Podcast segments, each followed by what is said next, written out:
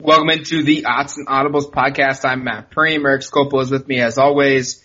Uh, and today is Wednesday, which means it's Mailbag Wednesday. You guys dictate where this show is going. Uh, and by doing that, you tweet at Eric Skopil on Twitter. You DM him on duckterritory.com. You snail mail him if you have his address. Uh, call him if you have his phone number. Uh, and ask your questions and we take the best ones and compile them into one big mailbag, which is today. And I'll be honest, I'm looking at the questions right now. We got some good ones on here and we've got a wide ranging of, of topics. And I think a, a lot of them, um, are most, mostly around the fact that college football season is over and now we can start projecting. We can start talking about the 2020 season because that's what we do, right? Uh, and where Oregon football could be at, who's in play, coordinators, who's in play at receiver, who's in play at quarterback, and and down the list. So, Eric, I turn it to you. Uh, let's get this show on under the uh, on the way.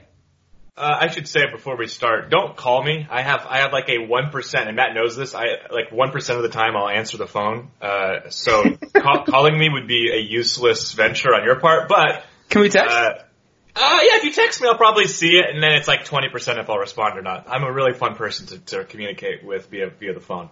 Well, we're communicating right now, so I can I can say we do communicate. That's true. And it is fun. It is fun. All right. Okay.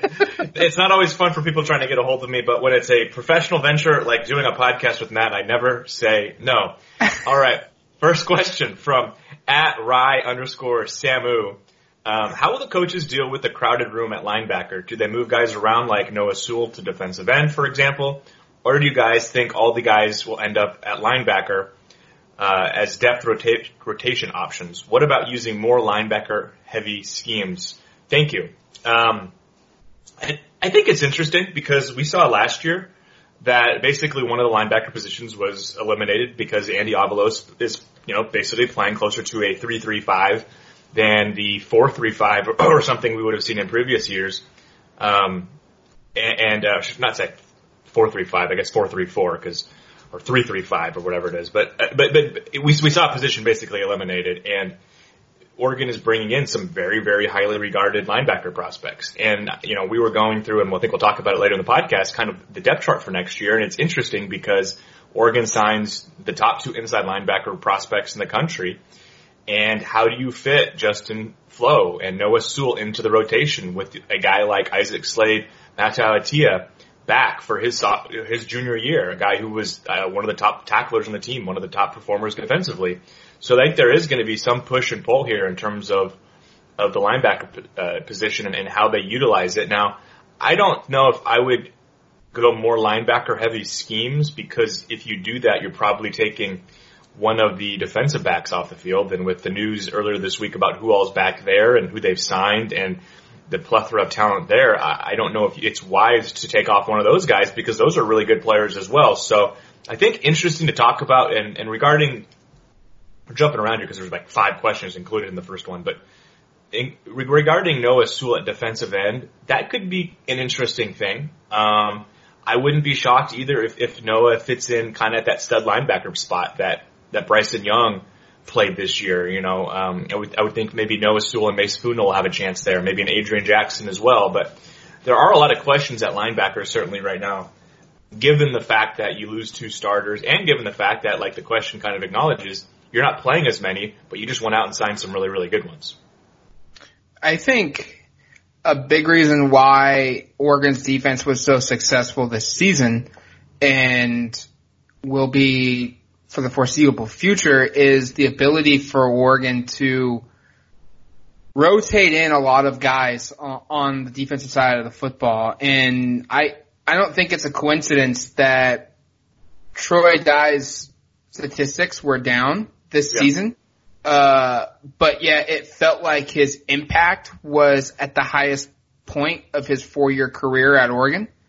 Um, and I think a, a, a big reason for that is because Oregon rotated a lot of guys at linebacker. Guys were fresher. They had better depth. And when you have better depth, uh, there's less drop off. And when you're playing fewer snaps, you're able to play at your best for longer periods of time uh, during the football season. And and I, I think we're going to just see a lot of rotation at the linebacker spot. And it, it's going to be more so of, hey, let's just keep guys fresh. Let's make sure that the, the three or four linebackers that are out there, uh, the ones that are, are able to go full go and, and play at, you know, the highest level that, that, that they're able to play at because they're not having to play 70, 80 snaps a game. They're only having to play 30, 35, 40 snaps because of the depth behind them or the depth ahead of them.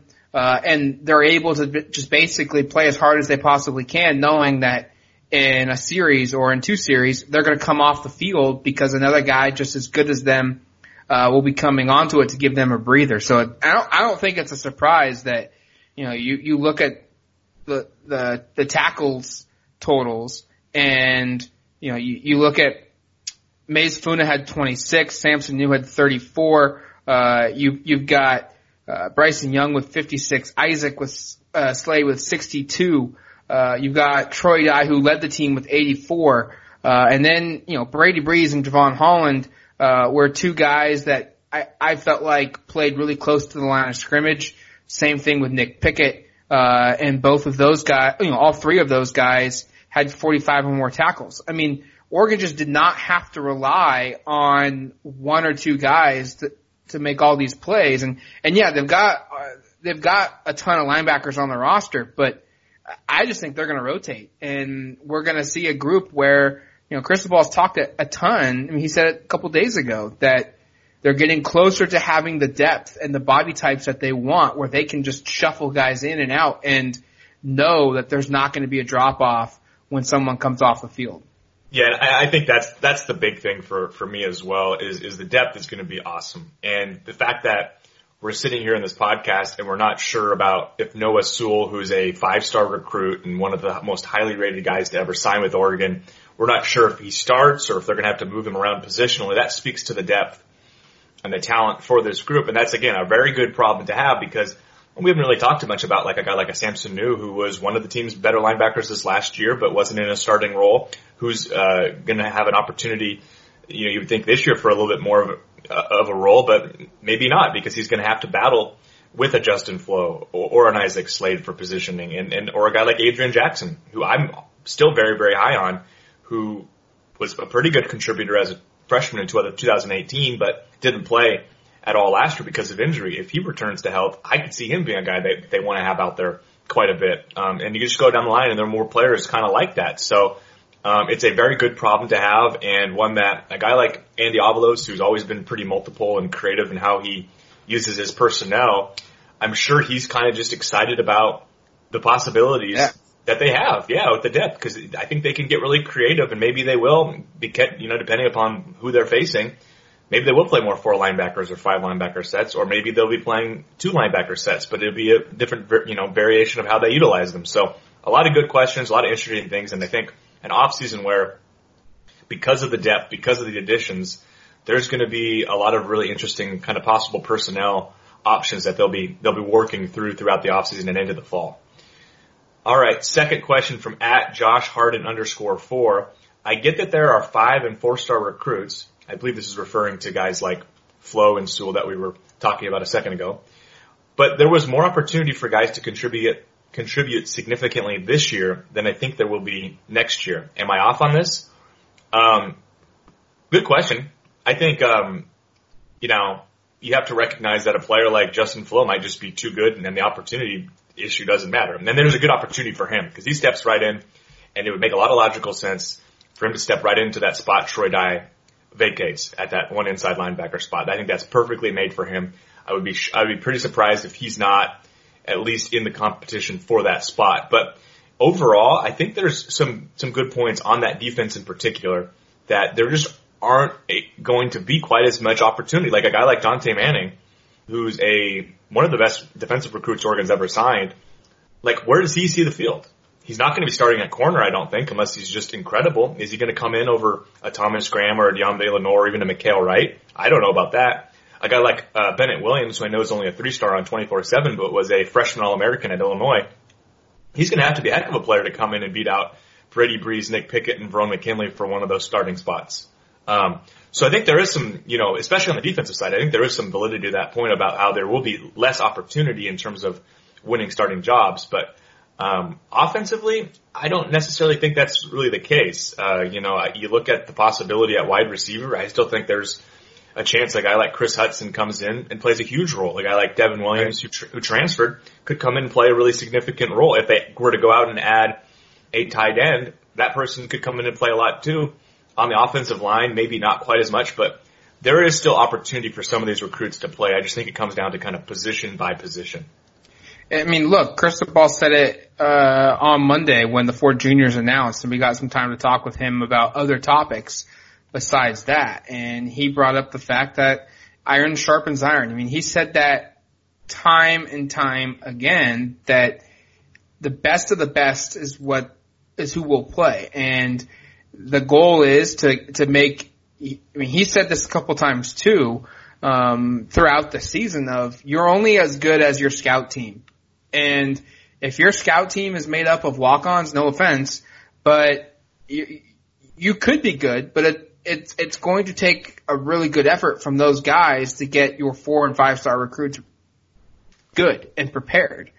But if your scout team, if you're so talented and so deep that your scout team includes a handful of walk-ons, but also more three star, four star guys that simply can't play just because there's three or four, four or five star recruits ahead of them, then you're going to be really good because the guys that you're practicing against are, are capable of playing at other Pac-12 schools. And Oregon is going to go out and find guys and they're going to push and, and they're going to dangle out. Look, every week it's a battle. Cristobal mentioned that at, at the Monday press conference that, you know, when you're at Oregon and you're in college, uh, you have a bad day at practice, you still get your scholarship, you still go back and, and you get your food cart and you get your meal plan, uh, your dormitories paid for and all of that. But in the real world, if you don't perform, you get let go and you're out of a job. And he said that, you know, and he said this a couple times that it's up to Oregon and their coaching staff to develop an, a, a, a culture in which every single week you basically got to go out and win your job. And, and, you know, the guys that play the best in practice are going to be the ones that win. And to do that, to get the best out of each guy in practice every single week, you have to load up on talent. And you can't worry about, oh, well, this guy was a starter in, two, in 2019 and, you know, he, he, he was, he was good, but he wasn't a superstar. Uh, but we, we, Oregon shouldn't go after a guy just as good as him, uh, this season because he's coming back. That's, that's how teams fall. And the teams that rise are the ones that don't care about who's coming back. They continue to find players just as good, if not better, uh, at the positions where guys are coming back. And I think that's clearly what we've seen Oregon do, uh, especially on that defensive side of the ball. And it's going to be really fun. And, and I know I think we're going to talk defensive too deep and, and kind of what we project as a starter later on in the podcast. But um, there are going to be some awesome, awesome position battles, even though they bring back nine starters. Um, I think it's going to be a really fun spring, a really fun offseason and fall in terms of just figuring out how this all comes together. All right, from at Nat Fod, do you think it makes sense to have Jim Mastro at offensive coordinator since we have since we've been running his offensive formation and then bring in a quarterback coach from the outside? Um, maybe. I mean, I, I, I think at this point, Cristobal, I'm sure is considering all options, but um, the question is, I, I think the question is more of can you find somebody that you think is better set for, for the position? Um, internal candidates should always be considered, and I guess if you are unfamiliar with Oregon staff, he's currently uh, the running backs coach and, and, and, is one of the innovators of the pistol. Um, we've talked about that a lot in the podcast, so I'm sure most are familiar, but um, I don't know, Matt. What do you think? I mean, did, would you would you be okay if they stick with let's say they stick with Mastro and they go out and they find maybe a young quarterback coach? Is that something you'd be for, or, or do you think it makes more sense to bring in, I guess, an external offensive coordinator candidate and, and leave Mastro where he's at? Well, I know. I mean, that is one of the options that they are considering. uh, for the offensive coordinator position. Now, um, maybe this goes along the same lines of of you know your offensive line or your defensive line or your secondary, what, what, what have you.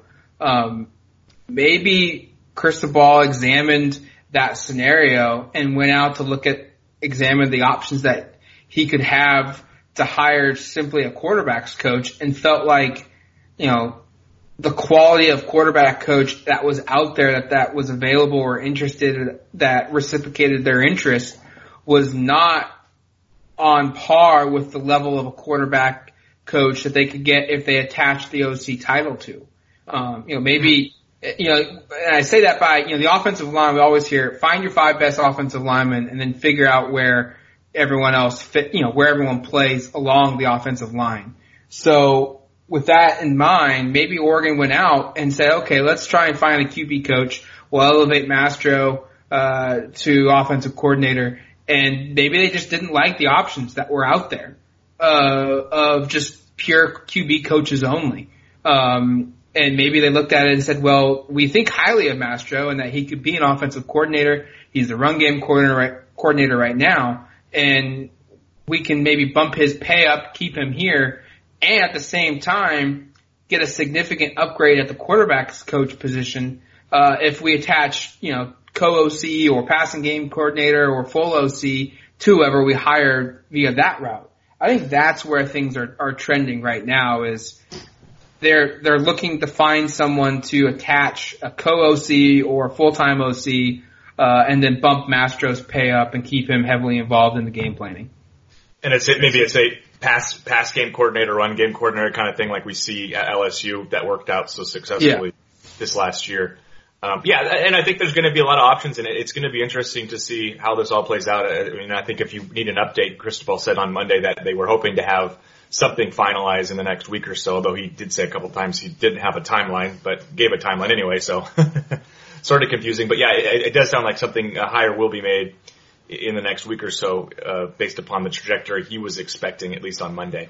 All right, fourth question from at Paradise nine one nine four zero zero is Justin Shorter in play for the Ducks? Um, and just a brief uh, background on who that is. Justin Shorter was the first or the top rated wide receiver prospect in the 2018 recruiting class a couple of years ago. He committed and signed with Penn State.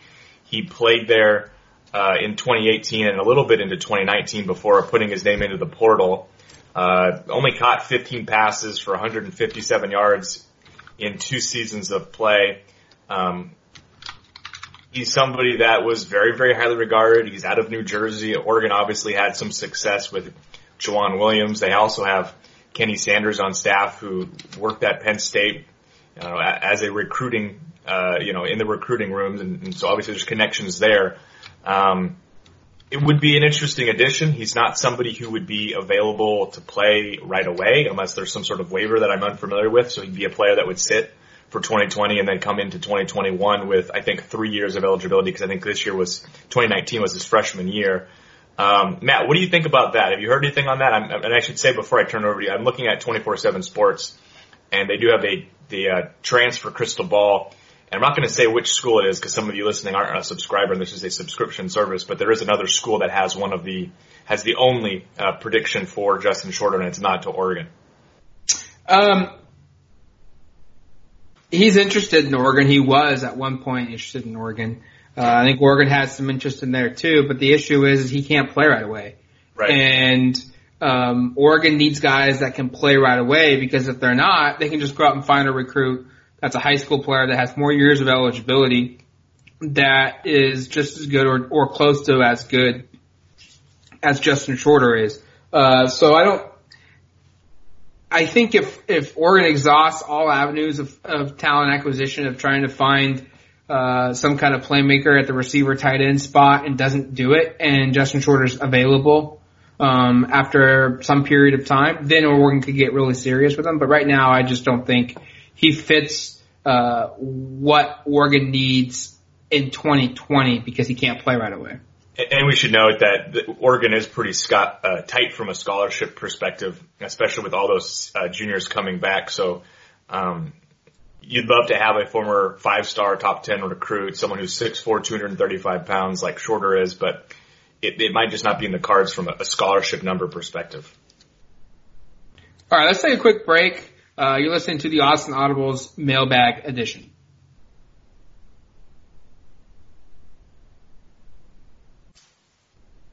All right, welcome back to the Austin Audibles mailbag.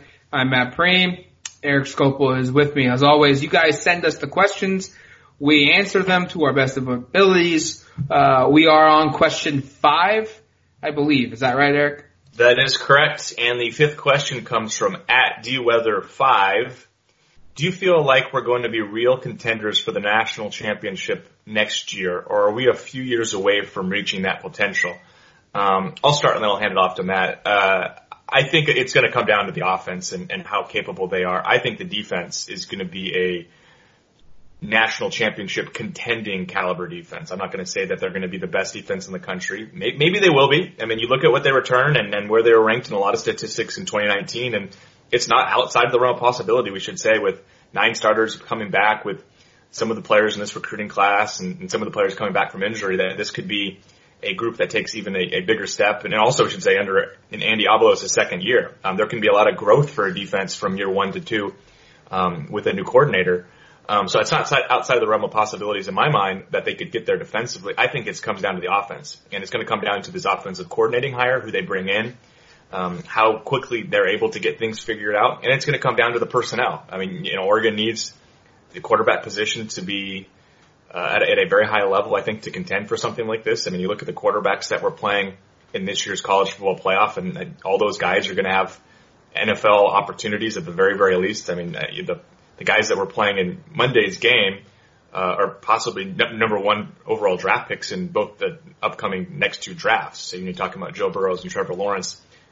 Tyler Shough is a very good player. I'm not sure he's proven that he's even close to the realm of those guys. So um, and I'm a big and I'm a big Tyler Shough fan, and I think he's going to be a great player, but I'm not sure he's quite there yet. So to me, it's wait and see. Uh, you know, I want to see more from what this team has offensively. I think that's what it'll come down to. But if you were just to say, is the defense good enough to be there? I'm all on board with that. I, I think we have to define first and foremost what's in contention. Like, is it being in the top six? At the end of the year? Is it being uh, in that top eight or, or ten all of November and when the rankings come out? Um, if it's the top ten, uh, yeah, put me in that group. I, I think Oregon's going to be a top ten team next season. Um, do I think that they make the college football playoff? I think the defense is good enough, like you said. Like they, yeah. the defense will be good enough uh, to go toe to toe with other teams that are going to be in the college football playoff. It's just will the offense be able to muster enough production to balance what the defense can do on the football field? That that's going to be the ultimate question. I think they could, but I think there's there's so many question marks out there at quarterback, uh, offensive line, even at receiver, who's who's calling the plays that. Right you can't say definitively. Now, I will say this: LSU this season showed us uh, if you have talent at some positions and you can make some adjustments and uh, adapt on the fly, you can see humongous areas of growth offensively. I mean, LSU was archaic uh, from an offensive standpoint for the last 10 or 15 years. I mean, just bad football because of play calling, uh, because of offensive decisions, whether it's going for it on fourth down or not going for it or punting or kicking field goals. And, and quite honestly, the quarterback spot. I mean, Joe Burrow, Joe Burrow was not a first round draft pick. I don't even think he was an NFL, a major NFL prospect in September. And yet, January 15th, two days removed from the national championship game, he is essentially a lock to be the number one quarterback picked in the NFL draft and to be the number one pick selected overall. I mean, he, he completed 57% of his passes last season as a junior, 2,800 yards, 16 touchdowns, five interceptions. And then his senior year, he exploded. You know, his, his attempts went up by over 150 throws. He completed uh, 76% of his passes. He threw for 5,671 yards. His yards per attempt went from 7.6 to 10.8. His yards per uh, his yards per uh, completion went from 7.9 to 12.5. His touchdowns went from 16 to 60, and his interceptions, even though he threw over 150 more throws, increased by just one. I mean, he had a heck of a year, and that's a large part because Ed Orgeron, the off- the head coach at LSU, decided we need to make drastic changes with the offense, and they did, and they were able to capitalize on the talent that they had at the receiver position, at the running back position, uh, and along the offensive line because they operated their offense in a different manner. Now, I'm not saying Oregon has the similar talent at receiver because it's clear they do not. But I still believe they have good talent at the receiver spot. They've got a guy that runs the football hard and CJ Verdell and has two different 1,000 yard seasons in his first two years. They have the best offensive lineman in the country in Penei Sewell back for his junior year and they've recruited the position well. So I, I don't necessarily think uh, it's going to be impossible. It's probably going to be uh, some bumps in the road, but they can certainly get to that point where they, they see some expedited growth and all of a sudden this offense is operating in tune with a defense that's championship level that they can get into the college football playoff. Is it probable? Probably not. Is it possible? Absolutely.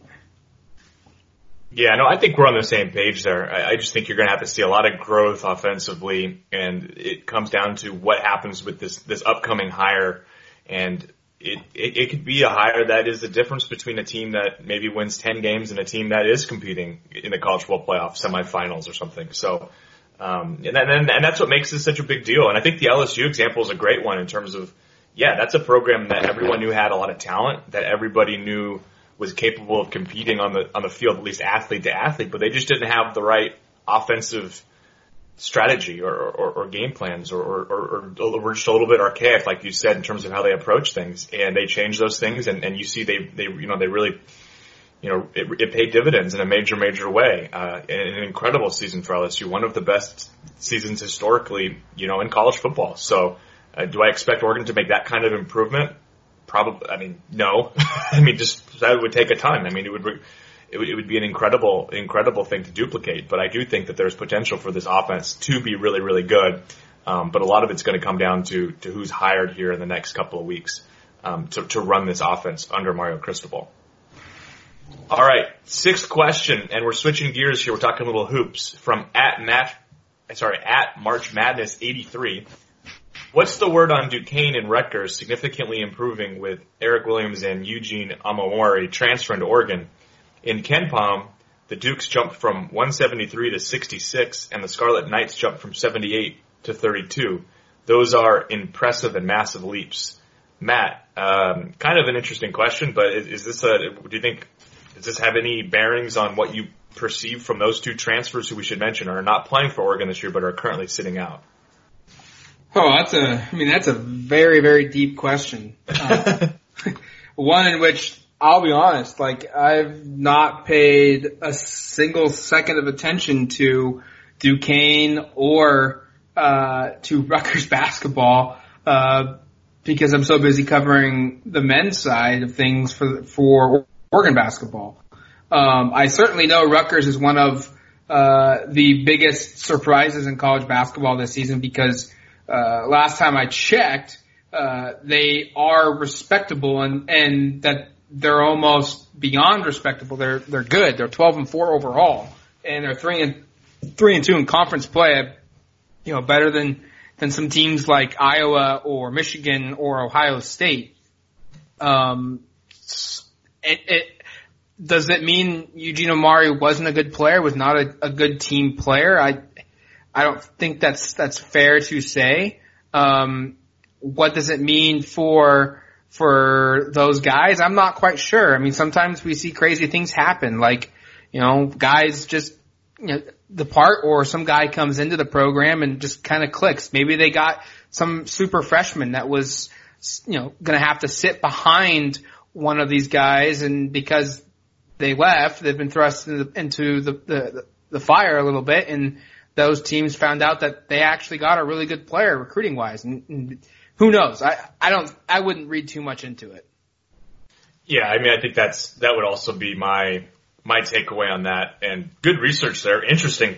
Thought, I mean, I had, I had not considered, like you, I had not followed Rutgers or Duquesne basketball at all. Uh, I had no idea. I hadn't even thought to look and see how they'd progressed without either of those players, but, um, Plus, we don't know what types of schedules. I mean, looking at Duquesne right, right. now, like from a non-conference perspective, like uh, they have played really quickly. Just looking at their at their list, they didn't play a single Power Five team in their non-conference schedule. Zero. They play in the Atlantic 10 conference. They're 14 and 2. They're 4 and 0 in conference play, but Princeton, uh, Lipscomb, Indiana State, Air Force, LMU, Loyola Marymount, uh, Virginia Military, Columbia, Radford, APSU, whoever that is, UAB, Marshall. I mean, these aren't teams that that are going to be high in the KenPom rankings. Are going to be teams that are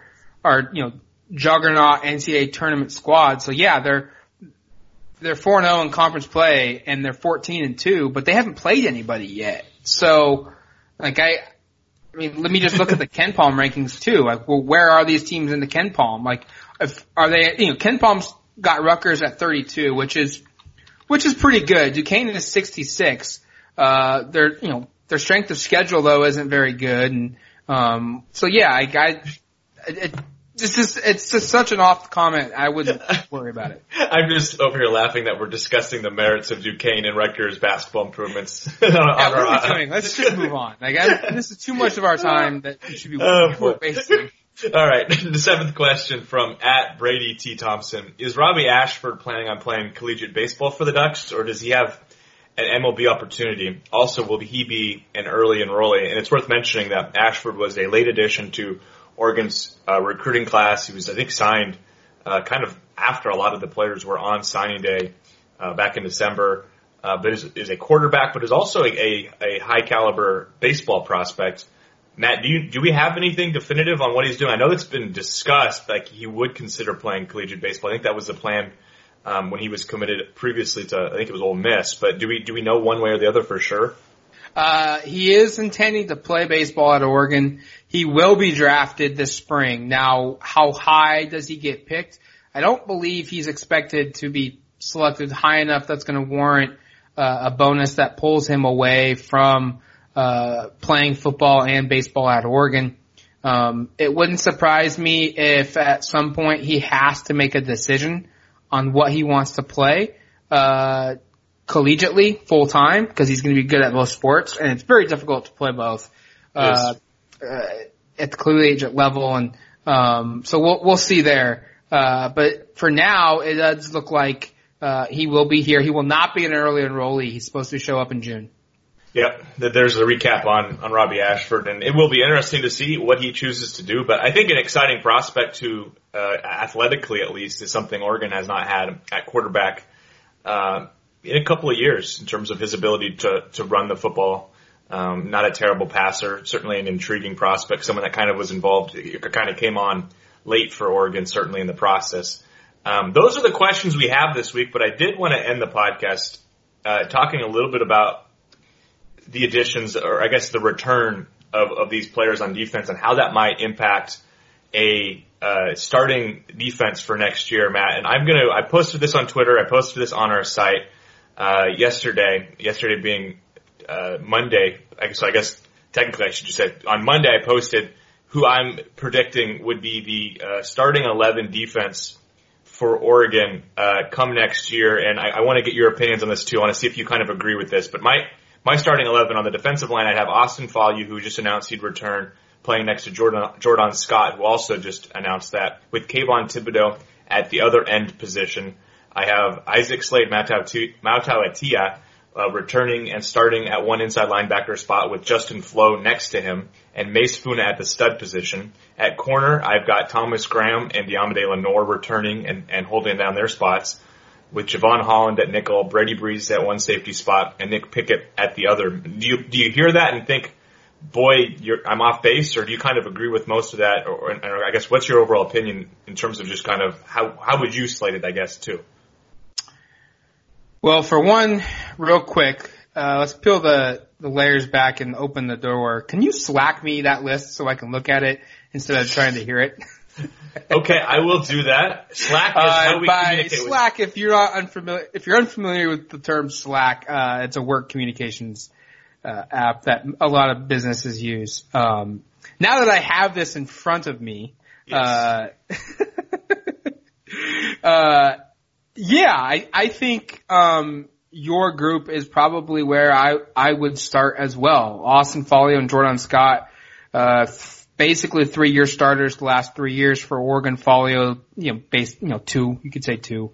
Uh, Thibodeaux started half the season this year. I think all three of those guys are your logical starters up front. I don't know if there's anyone else out there that would warrant pushing them out. I think Popo Aumavae could certainly take away some snaps from Jordan Scott, much like he did the second half of this season. Uh, but that goes back to my comment of, of the linebackers of just rotating guys and playing, you know, guys, uh, fresher for longer periods of the game. Uh, it's not a, a knock on Scott, more so, uh, a, a tip of the cap to Popo Aumavae for elevating his game. Isaac is going to be the, I think Isaac's going to be the star of the defense. He's not going to be the most talented, but he's going to be the quarterback, if you will. Flowe, I'm with you. He starts. Funa, I'm with you. Uh, he starts at the stud position. Uh, maybe Adrian Jackson can, take that spot from Funa.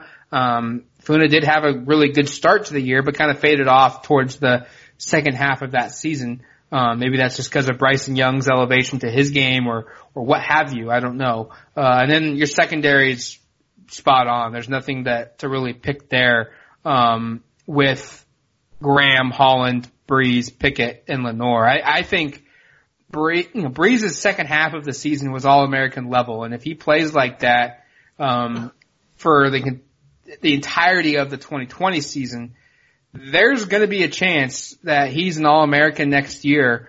And while I don't think he has the size to, you know, to be a, a long time, you know, star, superstar safety at the NFL level, his production could warrant him hearing his name called, uh, at some kind of later round of the NFL draft if he can kind of replicate the second half of 2019 across all of 2020. Um, second string, you've got Dorlus, Aumavae, and DJ Johnson along the defensive line. I think I would probably put Keyon Ware Hudson, um, in at defensive line ahead of DJ Johnson. Uh, maybe. Uh, I think that's going to be a really big battle between those two guys. Um, I don't, uh, this, and this is maybe a little critical, but I, I wasn't too impressed with DJ Johnson this season. Um, maybe it's just because of limited snaps and other guys, but I think he still has, uh, a lot to prove there before we just kind of guarantee he's in the two deep. Um, Sampson, Niu, Sewell, and Jackson being your three guys. Uh, I would maybe have Mathis and and Niu and Sewell battle it out. I think Jackson's for sure in there. Noah Sewell's going to present a lot of versatility, so he could bounce around, and maybe that's why he plays a ton with the second group. Uh, Sampson came on strong again this year, um, and was was much better than I was anticipating. But uh, that linebacker battle for the second string is going to be pretty in, intense. And because a guy like Dru Mathis, MJ Cunningham, they had bright spots this season. Um, maybe they can push their way in as well. And then the secondary, look, if you're out there throwing out Mykael Wright and Dontae Manning as your corners, uh, Bennett Williams, Steve Stephens, and Verone McKinley as your safeties and nickel, uh, that, that, that five right there pro- could probably start for multiple Pac-12 teams. That's how talented Oregon's secondary in 2020 is going to be. Um, I have no issues with that group as well. Uh, maybe, maybe a guy like a DJ Hill, uh, excuse me, like a DJ James, uh, can, can get his way into, uh, the cornerback spot ahead of Dontae Manning because he had, he did play this season, um, and played quite a bit. I think he played in almost every single game uh, and, and was Oregon's fourth corner. So, uh, we always fall for the, you know, recency guy, recency bias, guy that shows up, you know, most recently is going to instantly start or, you know, be the guy on the second string of the depth chart. And, and while Dontae Manning is really good, he is going to have to beat out another true freshman, uh, that was on this team this season uh, and played quite a bit, whether it be special teams or at the cornerback position in DJ James. Yeah, and my, just my last thoughts on this, and then we can wrap up the podcast. But you look at the way that second string, and you just mentioned the part that I think gets most Oregon fans so excited. It, that secondary is just loaded. I mean, I, there's no other way to say it. McKinley was a freshman All-American for crying out loud. Bennett Williams was a freshman All-American in his own right three years ago at Illinois, and Mykael Wright and Dontae Manning, I'm pretty sure, are the two highest rated cornerback recruits Oregon has ever signed. Um, and Steve Stephens was the highest rated, was a higher rated recruit than either Pickett, Breeze, or Jevon Holland were. So, I mean, it is a loaded group of secondary guys, and you still have a guy like uh, Jamal Hill, who last year was really pushing to play in the nickel, and a guy like Trikweze Bridges, who's very exciting, um, who kind of moved around between safety and corner. So uh, that secondary is going to be absolutely lights out, and they could. It's a group that you could see a ton of different people playing a, a ton of different roles. I'll be very curious to see um, what they do with McKinley and, and Bennett Williams in particular, uh, just because those guys are clearly really talented, but they're, I mean, I don't know. Brady Breeze and Nick Pickett are too, so it's going to be really, really tough to to see those guys unseated. I would think. Look, if one of those one of those starters gets unseated, it means the guy that beat him is really, really good. Yep, one hundred percent. That's what I said. A couple people were, were bringing up the possibility of a Bennett Williams starting over Nick Pickett, and I'm going like, if someone does that, kudos kudos to Bennett Williams because that means he's going to be a star. Because Nick Pickett's basically been a starter for two and a half seasons at Oregon. Yeah, I mean he's been a starter for his whole career here basically, and he's been a pretty darn productive player of doing so. All right, I think that's going to do it for us on the Odds and Audibles podcast. This mailbag. Uh, thank you for sending in your questions. Thank you for listening as always. Uh, we will talk to you soon. Adios, amigos.